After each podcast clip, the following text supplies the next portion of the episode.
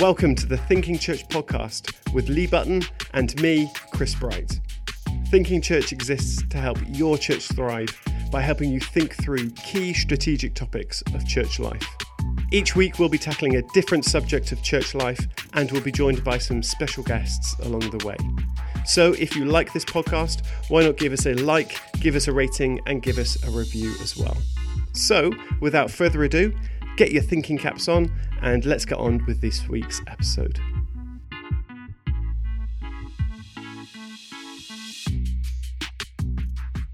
Kat came in and said to me uh, that uh, that she was she was she was heading out, and I heard her put her bags in the car. And then about 15 minutes later, I heard somebody in in the lounge, and I was like, literally, somebody's got in my house. So I jumped up and went diving through, expecting to see an intruder. And it was my wife who hadn't gone to work yet. At which point, I, I, I was, because of the shape of the hallway and the gap between the two doors, I was very, very much in her face as I went through this door, um, thinking I was going to find an intruder. Uh, at which point, like, she she just screamed uh, because I made her jump out of her skin. I just, but I was on, I was in full mode, thinking I was going to find somebody that the door hadn't quite shut and somebody had tried to look and come in or something. Uh, reflective of the area that I live in, that that's a consideration. But um, it's uh, yeah. So I, I, I did I did literally I, I scared my wife half to death. Um, I, I, I, like the this thought. was actually an intruder. I like the thought that you were sort of outside the door of your, your living room with some kind of implement that's going to, you know, you're standing there like Jack Bauer. Instead of a gun, you've got like, I don't know, a banana or something. And you're going to try and do as much damage with that. And you're sort of standing there in that kind of thing that the action heroes do, where they and then they turn around the corner really quick, dive through the door. And, uh, and yes, and it was, it, it was Cat. So that was, uh, yeah, yeah, I, I, am sure that many people have had similar situations. If you think that somebody's left your house, I think the, the other one that's really got me is hearing bumps in the night and wondering what on earth is going on, and like real kind of like a rattle on uh, a couple of things on our landing, especially like the baby gate and things, uh, and actually finding out that my son sleepwalks ah. lots. Um, and so like he will just like repeatedly just bump into the stairgate. Although funny thing, we once had a lodger and uh, he's actually done some contribution for us here at Thinking Church. Um, but he's also not that tall. And one night when I'd put the brand new stairgate in and locked it, he woke us up in the middle of the night because he couldn't open it because you know baby gates are a yeah there's a, there's, there's a knack to doing it. Uh, but he also couldn't he also couldn't straddle it to get over it. well, see, I think that a baby gate is the the best sort of anti burglar deterrent because firstly it makes a lot of noise secondly it is almost yeah. impossible to open and and thirdly if it's on oh, the stairs unless you're basically a parent with a baby in your arms at which point you can do it in the dark blindfolded carrying a you know a, a, a 10 pound weight on one side with one hand it's like but then anybody else totally you know with nothing going on still can't yeah. do it but you have to know the knack of your own baby gate all different oh, all yeah. baby gates are different. So you can't you know just because you can work one baby gate doesn't mean you'll be able to work someone else's. I go if i go to a friend's house obviously pre-covid and all that jazz um i i couldn't open their baby gate because i have no idea how it works. Even you know the squeezing function or is it a pull function? And it's it's always different and I think yeah. for that reason yeah, alone, why why are there no two the same? Why has nobody standardised the latch on a baby gate? I think it's because it's you know it's burglar proof. Surely. That's it. So it's like I don't need my six point British standard uh, lock on my double glazed front door. Actually, if I just replaced it with a couple of baby gates, all all intruders would be thwarted. I think that they would walk up and they go, oh, I can't be bothered. No, because then I was going to say, right, you say that isn't? I think, and I, am going to go back to what this is. There is a really weird statistic that if you do have a front gate to your property, kind of mm. like you know, you know, if you if you if you have got a front garden and then you've got a, a gate out to the path, that if yeah. that gate is shut, that that deters like over 90% of people who could potentially be intruders because of squeaky like gates. they because they, are always looking no but they're always looking for the path of least resistance so it's open gates and more opportunistic and so the thing is it's that actually if it poses any level of effort it's it's deterrent at all yes. Well, there we are. There we are. So path of least resistance uh, for burglars. Um, I've you know, if you're a burglar, please stop burgling. Also, thanks for Yeah. listening to the, the podcast. You know, hand yourself in and um, and do the decent thing, and uh, you know, stop doing it. I think that's what we want to say. So there we are. That's our Yeah. Thinking Church burglar awareness program. Anyway, I, we should probably get on with the uh, the the show. yeah we should we should probably do something that we're meant to be doing chris i mean let, let's face it we we could talk about these things just forever and a day Yes, we can. Yes, um, but that's okay. I don't mind that. That's I think that's that's kind of part of the the joy and the fun of it all, and I, I, I like that. Well, today we're going to be talking about um, moving from Christmas to Easter, and uh, we are in this wonderful intermediary part. And, and Easter is early this year. It's the fourth of April. I've had to look this up already. Fourth of April is Easter, so it's quite an early oh one. Sunday the fourth. great and right so if we do some phased return of schools going back in march they'll go straight into a holiday I think that's. I think the the now the thing is it will be post uh, post Easter, but we'll get to that because I think what this gives us a great opportunity to think. Okay, if we're thinking about how we ran an Easter program, event, whatever, then what are we going to do at Easter? I think this is a brilliant question to start thinking about. Okay, the the Christmas one, we were all trying things and working out what worked for us. So yeah and we're going to talk about complexity and what that what that means. And Easter, we should know a bit more. So I think that when we come to Easter, the planning is different from the planning for for Christmas, not just because it's different programs, which of course it is, but we we've got more knowledge at Easter than we did at Christmas. And I think that's going to be the really key thing that's going to help us. We are not in an unknown territory. This the Christmas we just had was the first Christmas where it was during lockdown. And we might have had some things before lockdown, but we've never done the major event thing that have come out.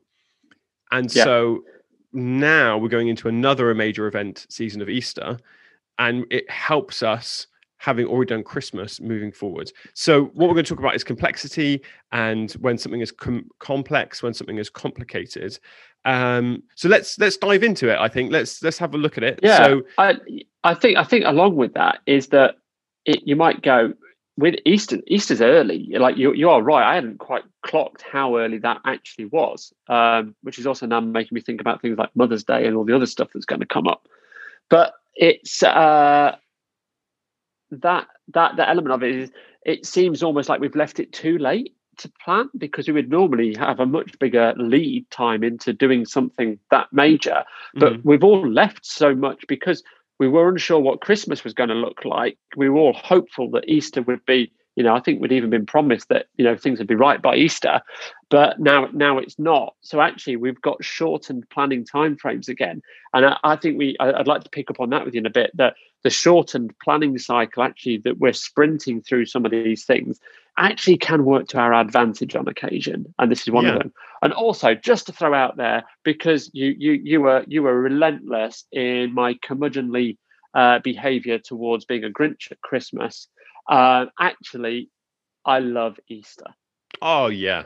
I I love like easter easter is is basically compared to a lot of people easter is my christmas i think in terms of my approach to it and uh, how, how we would set things up. So i i love this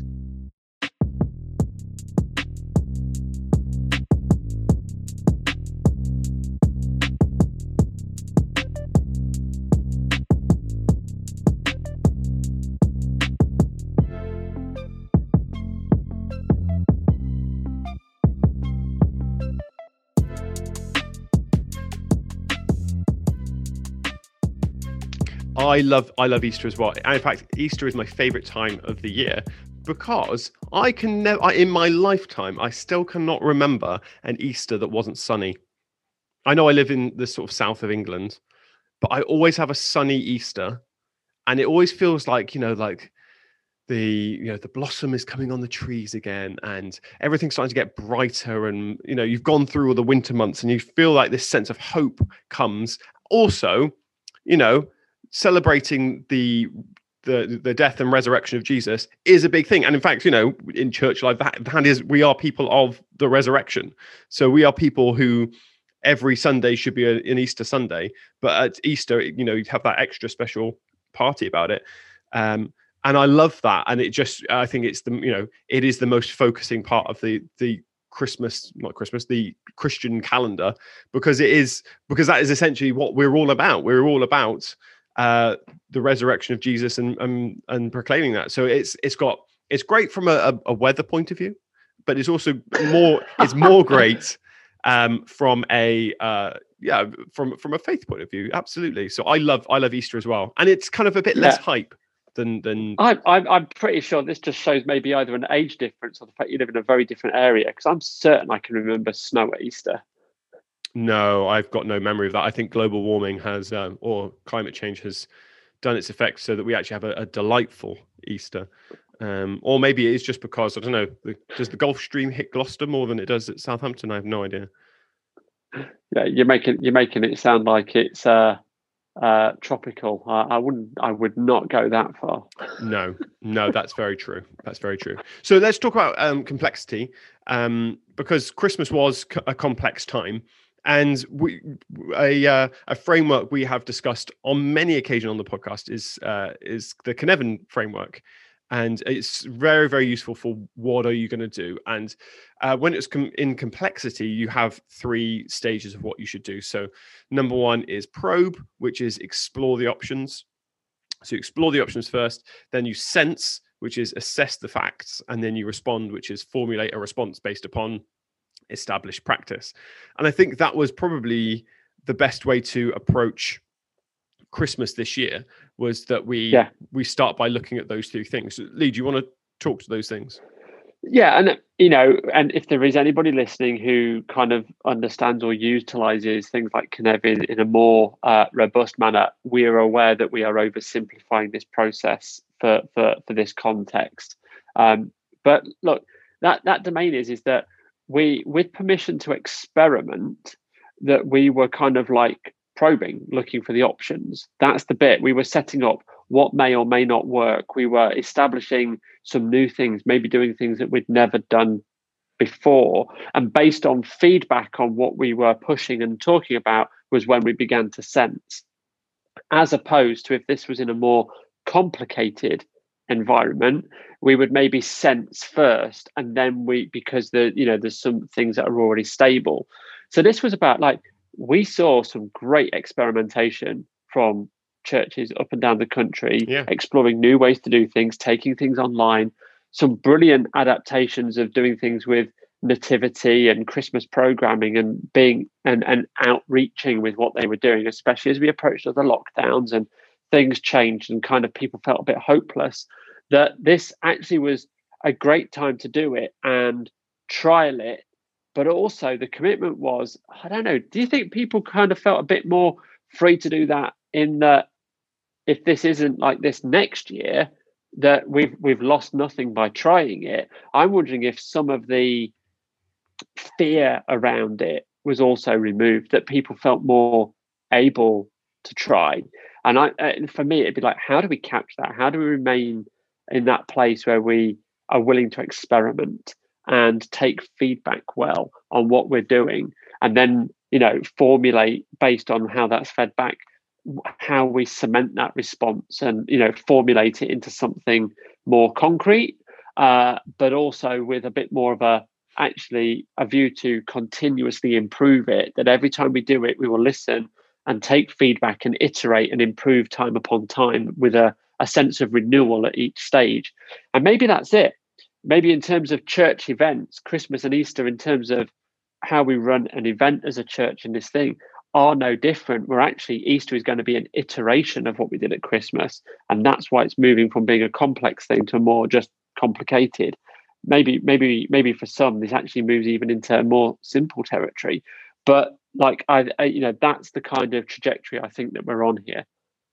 Yeah, I I would agree, and I think that um, I think that the creativity was higher this Christmas because it was a the situation was well we're in a brand new one let's just try something. And you know we look you know look at the the options and I I did this with my church we you know when we were planning Christmas we are thinking okay what what options have we got available and then so we went okay let's have a look at these you know we've got these different ideas. Then we looked at the the facts which was you know what's what's lockdown going to be like?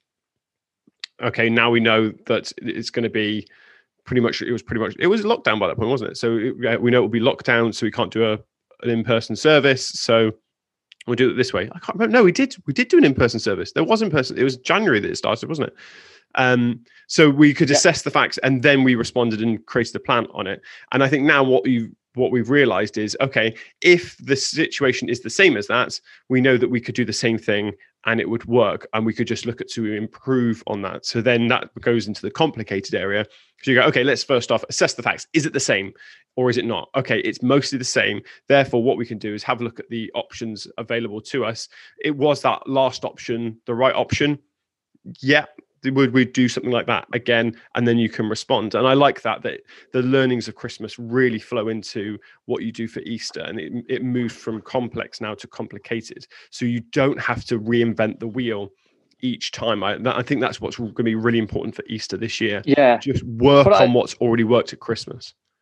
Exactly. But I, I i think you know the other thing is is when we started off at christmas uh we almost had this we had this feeling because of what had been mentioned in the news that, that we'd kind of like you know be returning to normal by Easter. That was the general view and what people were really hoping for and pinning things on.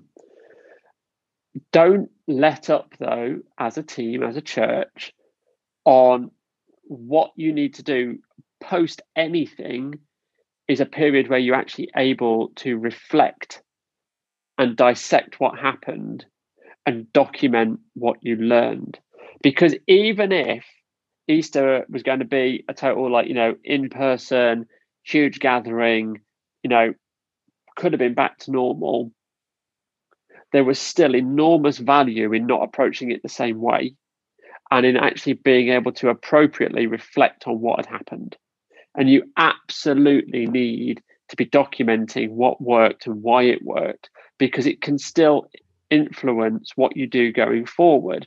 But as we've mentioned in a couple of the previous podcasts, we are going to be dealing with uh, the ongoing consequence of changed behavior, even if um, restrictions are totally lifted, you've still got changed behavior patterns in how people want to approach church and gathering.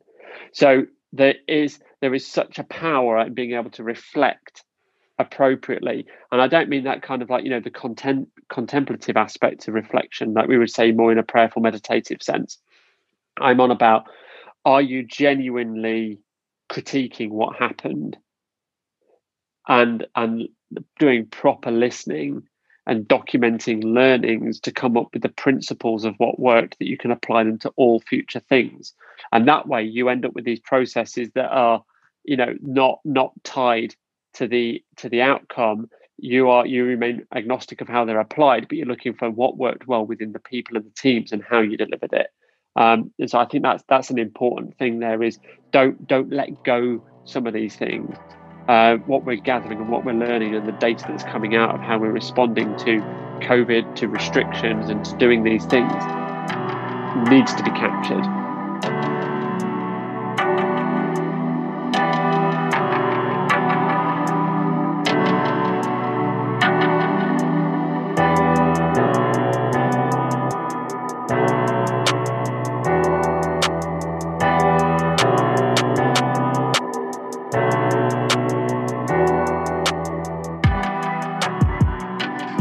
question I've got from this if let's say christmas was complexity easter is complicated but we're all in the because we're all in the same zone. Once we hit after hmm. easter let's say lockdown is over are we then thrust because we're in a new world are we then thrust back into complexity again? Or the com- the learnings that we've got from lockdown will flow straight into it? Or that new world of of the, the difference where lockdown has ended or you know um covid has ended you know the vaccine has arrived that new world that we'll enter into will that throw us into a whole new complicated once more um, I know this isn't really to do with Christmas and Easter, but I think it's worth thinking about at this time when we're thinking about complexity and, and complication. Uh, the thing is, yes, but it could be different for different people. I think that's the other side of this is that it, it might be for some, but not for others. You need to actually have an understanding of kind of like where you're at and be situationally aware of, of what's going on for you. Because some people will um, face this differently to others depending on their locality, their context. You know, this in a city environment compared to a rural environment could be very different um, compared to you know some of those that have um, I've even seen the launch of just a totally online church recently. Like they'll be approaching this very very differently. So I I think it's like you you just need to know where you're at, but actually at any point you could be handling things that are unknown and new territory. So it's like uh, you know what what what have you got to go on to be able to proceed in that and make good decisions is actually that proper understanding of, of where you're at, but also that you can't just copy what somebody else has done. And we're seeing a bit that when this first all kicked off, like last early last year, and we went into these early lockdowns, it was a very level playing field, and you couldn't really copy anybody. Yeah, because everybody was at a point where Sunday's coming, and you know some people would have waited to see what others did, and some people are members of larger organisations and denominations, and there was kind of a corporate uh, uh, way of dealing with it that was kind of like fed out. But actually, most people were, we need to do something now, off we go. So it leveled it. But now that we're into it, we're back to that people waiting and seeing and looking at what other people are doing.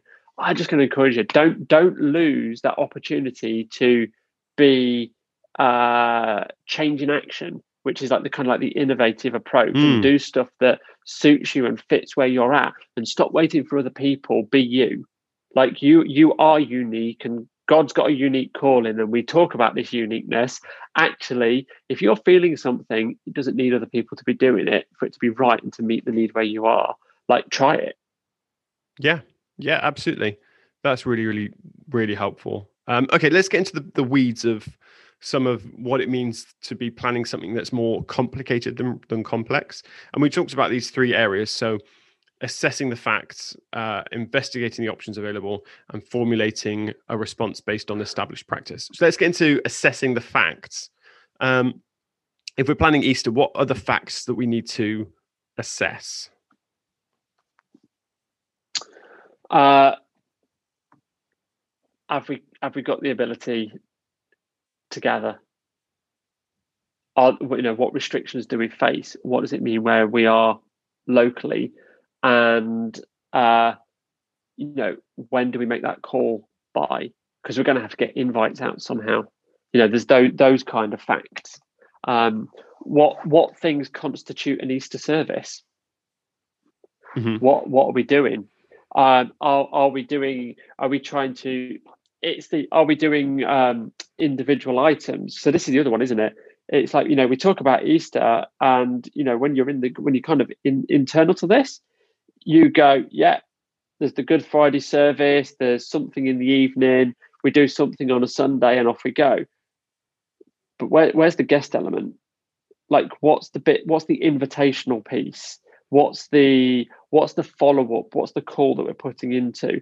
So we've we've got those you know what's required and what have we got to roll out from and what worked at christmas that we can that we can bring forward and then start looking at the ordering and the technical and those elements of of the facts I, i'm moving slightly into analysis there as well but yeah i don't know yeah you know what what what do you what do you think on on that yeah i think with the when you're assessing the facts i think stick with stick with stick with facts. I know that's really that's really obvious, isn't it? It's like Captain Obvious.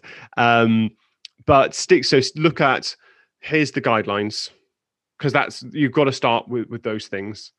So here's what we know the guide, guidelines are and what they're expected to be.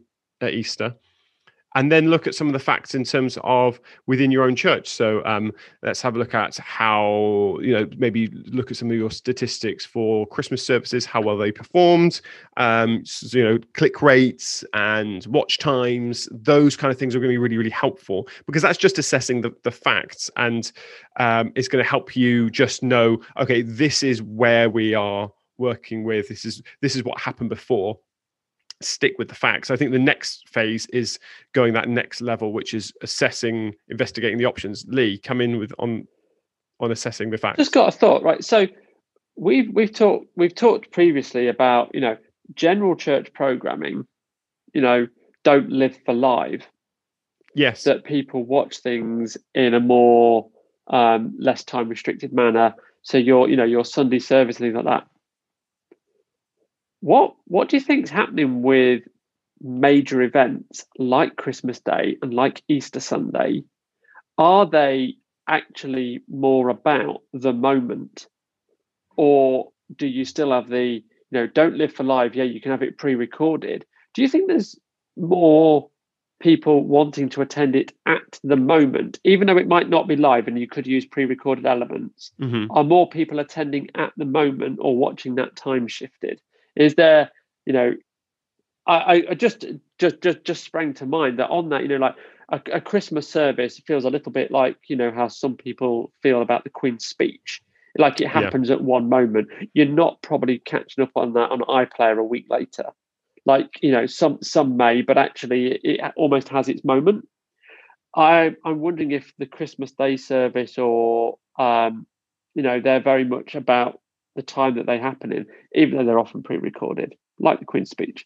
But um, is that the same for for Sunday, uh, Easter Sunday? I wonder whether there's a, an, an element of actually you will see peak numbers at a set time from visitors because of how they view it as opposed to watching that time shifted you know a couple of days later like they might do with your normal sunday content yeah, I think that's a, that's a really interesting one. I think some of it links into what the event is. I think Christmas has has very much more of a moment.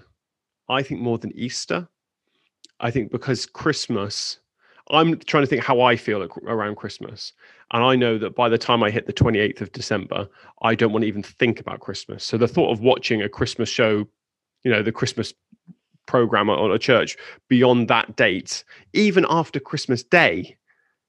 If it, if there's a Christmas Day service and it's the 26th, don't want to see it. But it's because in my mind things have changed. So I think you are right. I think that definitely for Christmas in the moment for me stacks up. I'm not going to want to go back and watch a last year's one. Although um, my church did that, we put up our previous Christmas kind of spectacular things. You know, the you know we had we were at the the local leisure centre, which is better than it sounds. It was the biggest venue in, in Gloucester that's indoors. Uh, not anymore. They uh, they they actually put a uh, a uh, kids play area in there instead, so we can't use it anymore. Uh, but we used to do them there, and so what we did was we uh, our church uploaded them, and so so you could rewatch them, and loads of people just went and rewatched them because they they really enjoyed them. So I think, but that was all in the lead up to Christmas. It was all part of the kind of helping you feel more Christmassy. It wasn't you're going to go and watch that back. I think that these do have a time moment. However, Easter for me doesn't have that quite that same feeling. Um, I, I, I get it that sometimes you think, okay, if it's Easter Sunday, once Easter Sunday is gone, am I really going to want to see it? But I think it for me, it doesn't quite have that same. You don't have that kind of real. You're not in that Easter bubble like you're in a Christmas bubble, and once that's finished, you just want to get back on normal life. It's a bit more integrated with the time. So I I wonder whether with Easter people are more likely to want to they may be okay to watch it during the week or a bit later or a couple of weeks later or, or something like that. Um, but I definitely get that for, for Christmas. I think it's got to be in the moment for Christmas.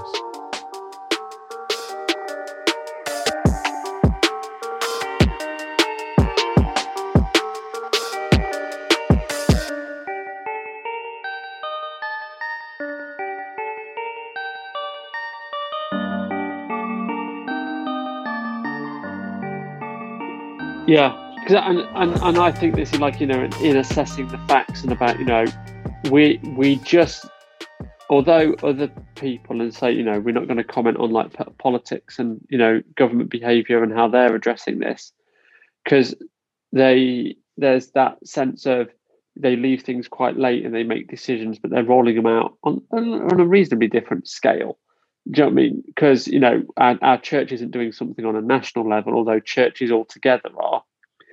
So you know they they can come up with something on a Sunday briefing and roll it out by Wednesday. I think there's an urgency here that churches just need to decide sooner rather than later, one way or the other, on today's information. No, we're going to commit to doing our Easter service this way so that we can make it the best it can be rather than leaving it late and then doing what could be perceived as a better option but worse. Yeah. Yeah that's right. And i think so at the moment churches are still you can still run in-person services. So whether you should or not is i think a decision that a, a church needs to make individually based upon who they're called to reach you know all those kind of those kind of factors i think come into it. But they are allowed to be open. So I think in that sense, there the options are available, and I think mm. that that does help in in that sense. Um, yeah, I think what we're getting into is probably now investigating the options available, which is which is the second part, that kind of anal- analysis part of when something is more complicated. So if we've assessed the facts, what is the guidelines?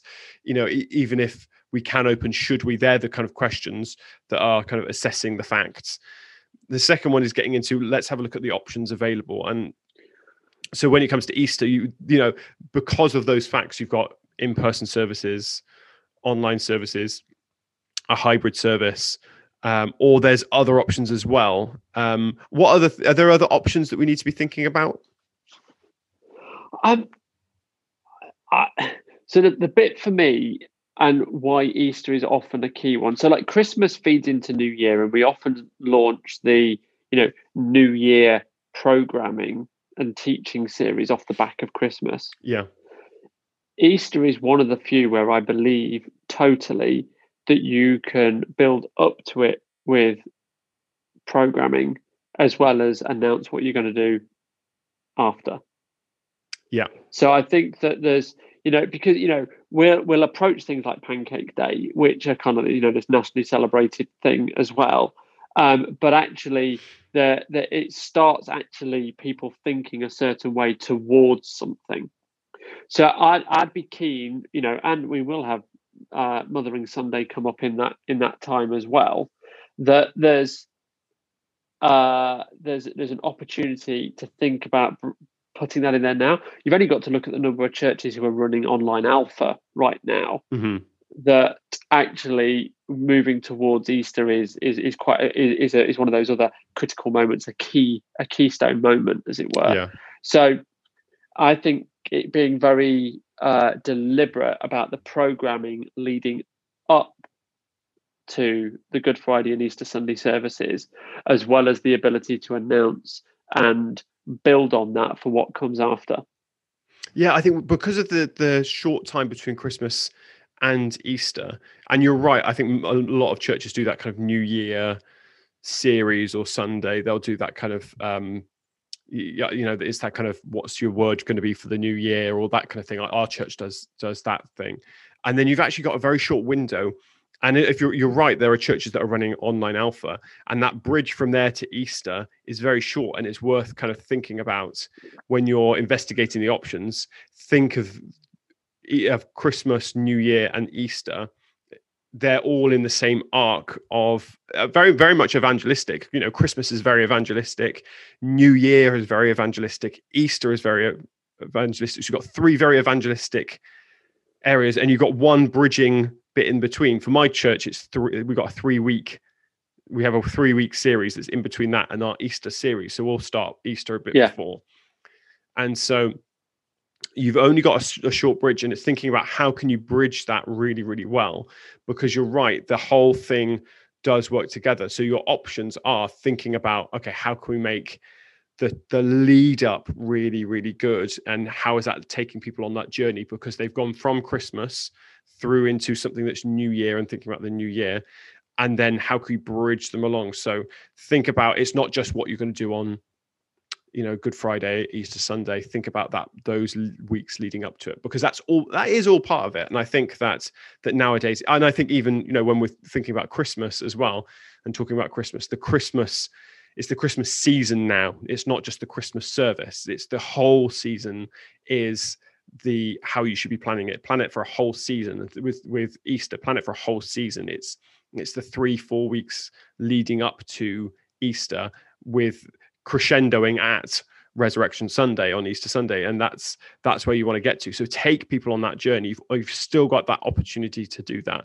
And i think that then you can think okay what do we want to do in terms of you know online in in-person services community activities as well and build it all as one thing together yeah and i i think there's more of a um we don't do anything now in isolation from anything else we do we've always got to think of what the link is. So actually, we are this idea now that we shorten some of these planning times and we get used to working in these cycles, these shorter sprints to do things. Mm-hmm. Is actually probably where we're at. It might be a more natural fit for some as well. You know, like we always know that Christmas is coming, and we might put some, you know, some big rocks in place early in the year as to what we're going to think about. And thematic teaching, we might know a year in advance. But mm-hmm. actually, mm-hmm the detail piece is now shorter sprints, less time consuming. We're doing them with online teams. We're using virtual presence to be able to set them up and get them running. That I think we we now need to look better at what those links are between all of those elements that we can create that consistency and take people with us, but also be be be continually present with those who are engaging with us mm. um, so that they see that consistency and and how it how it all how it all links together. But it's you know we are we are at the minute you know most of our planning will be happening by people who are time strapped homeschooling online doing all sorts of things in new ways that there's actually the plan and preparation is also new not just the execution. It's not it's not as all sat around the table in a big boardroom doing a meeting with lots of post-it notes deciding how something will happen online. Our our planning cycles are also different and the time component of how we can engage volunteers is also very very different. I've i you know i've met people even this week in you know in in, in different places and online meetings and stuff. Don't underestimate the impact and the stresses that people are under who have got things going on and how they're having to navigate work, home, for those with kids, schooling, and all of those things. There's there's a there's a greater impact this time around than there would there would be if there was no restriction in place. So we need to be mindful of that. Maybe that's also causing us to do slightly less but better. Mm-hmm. You know, there's you know the, the the mix of that is that we we get to do that, but yeah, do be mindful that this now we're heading into 12 months of new things that have changed at rapid rates throughout. Um, and coming off a period where this time lockdown meant lockdown because the weather's not as good, we're not going out as far, it's not bright and sunny, we're not even using our gardens the same. That actually the impact on individuals and what we can expect from them has changed. So be, be very mindful of the well-being of everybody that's involved as well at this time. Yeah, I think this is getting on to um, formulating a response based on established practice, and and we hit on this in uh, we talked about Christmas back in September, I think, in our podcast, and it, you know you can now now you've worked out okay this is what the facts are. You looked at what the options are, are available to you and now you've got to formulate a response. And you can the first thing to think about is what's wor- worked well for you in in the past. And i think it's really important that churches lean into their strong suit and assess because you may want to do something that's great but if that's not what your strength is as a church then it may not be the best option to to do that. Think about what your strengths are. If your strengths are community based things then think about what can you do community based. If it is putting on a big production, then lean into that. And I think that you need to think about what has worked well for you in the past and what your strong suit is and what your, your skills are.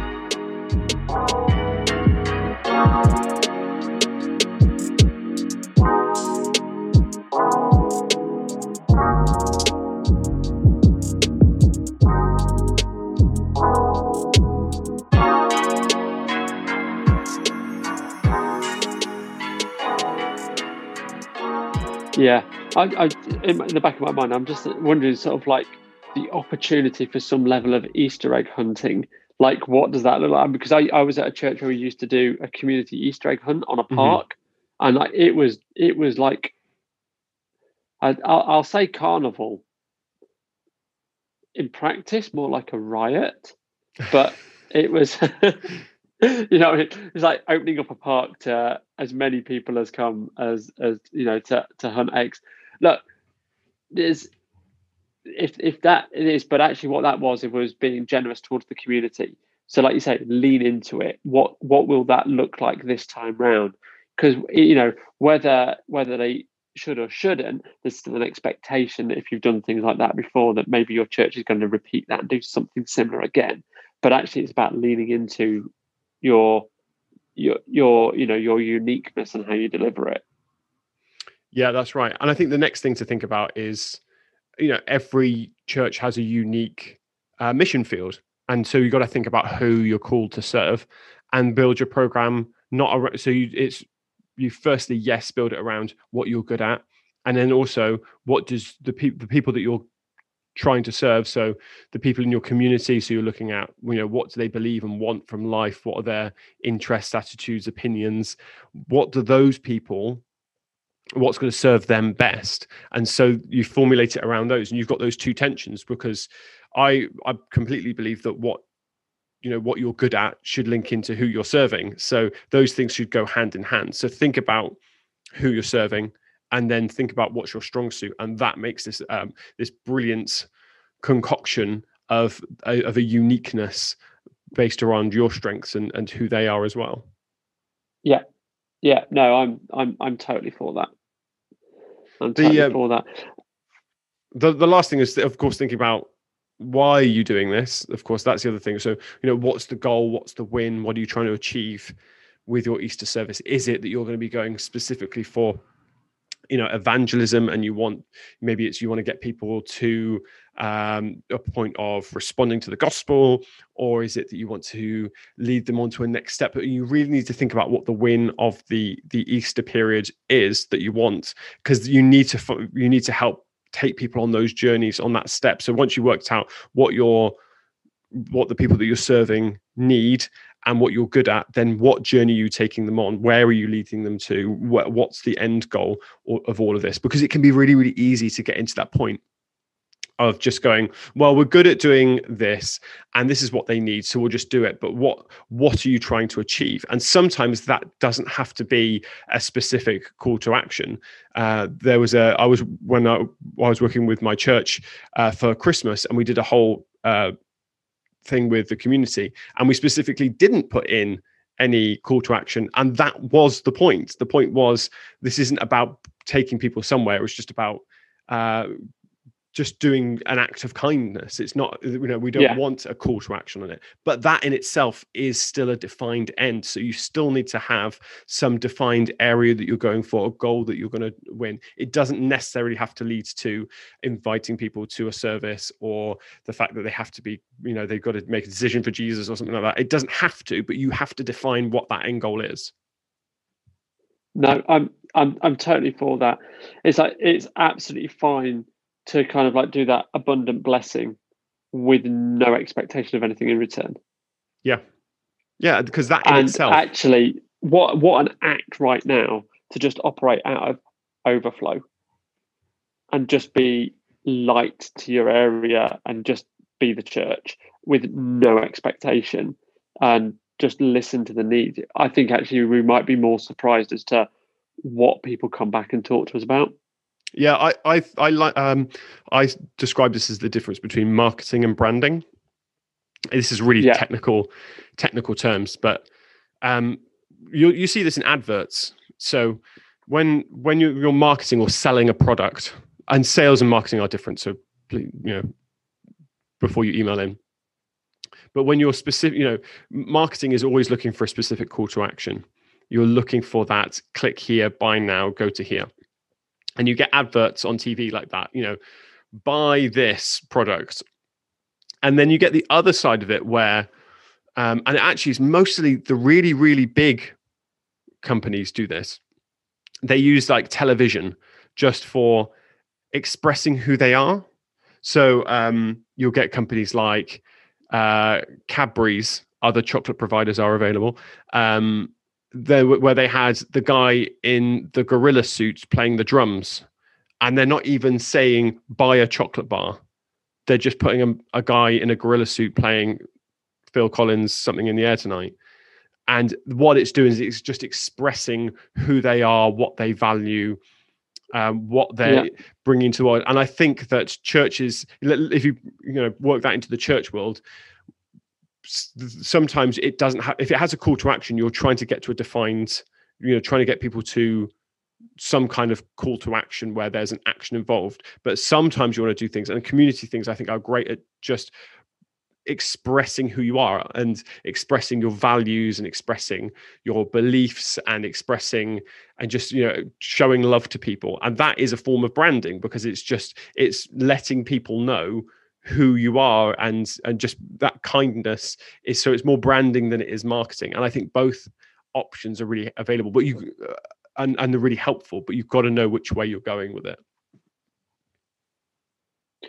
no, absolutely. I, I, think that that's that's that's important, and maybe even more so at the moment when there's a, there's a lot of people out there who maybe feel, um, you know, there's a lot of fear out there. A lot of people feeling a bit uh,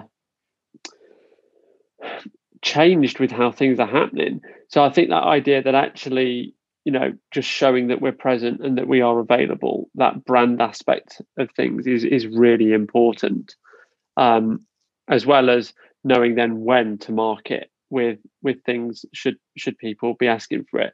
But i think that comes with the lead up stuff as opposed to the moment stuff. You know the lead up stuff is you know if people are engaged with you on alpha then after however many weeks there's an, there's probably an expectation that there's there's something going to come about go to church. Um, but when it comes to like, yeah, the Sunday piece, a lot of people are just going to be finding something of tradition to anchor themselves to, to just give them that moment of respite and rest. Let's let's opt to do that, even at our own cost, to let people rest um, in that. I think there's probably more importance in giving that opportunity for people who feel a bit worn out, burnt out in all of the things that are going on, to be there and provide that opportunity um, freely without any expectation from them. Yeah. Well, I think this probably is a good place to to finish the pod. I think I think for church leaders, think about you you it is a change it is a shift we're, we're no longer in that complex environment or shouldn't be in that complex environment about because you've got learnings from christmas you've got learnings from from lockdown this is way more in the complicated sphere now and that means that you can leverage it for your advantage you can plan quicker because uh, there's a certain amount of knownness. It may not be easy, but it's known more, and you've already got a, a, a route through. I, I, described it on um, on WhatsApp to you yesterday as it's, it feels to me like the difference between a if you're going through a minefield, you've got to go really slowly through and find this like really odd course, but you found a course. Yeah, that's complex complicated is you found that path now you want to make that path quicker so you you use the path that you've got and you just make it better. You go well let's see if we can go across there and that will instead of going round this way we've now found a new path through. So let's that's that's slightly quicker but you're you, you're learning from the learnings you've already had. And i think that that's going to be really helpful. Think of it as you've already found a path through with christmas. Now let's make that pathway better with easter. Yeah, that's it. Methods of improvement, and I think there's something in that about you know actually we're always looking for being better, doing better, continuous improvement. That there's actually much there that we can point to, but that's actually ultimately what Jesus calls us to. Yeah. Well, Lee, thank you so much again for your time. Thank you for uh, your wisdom, and I will see you next week. I'll see you next week too. Thank you so much. Bye bye. Well, thank you so much for joining us for this week's episode. And don't forget that you can send in your thoughts, comments, uh, discussions for whatever we've talked about. Uh, just drop us an email podcast at thinking.church and we'd love to be able to read it out on the show. Uh, we'll be back with another podcast next week, so stay tuned for that. Uh, we will see you soon. Bye for now.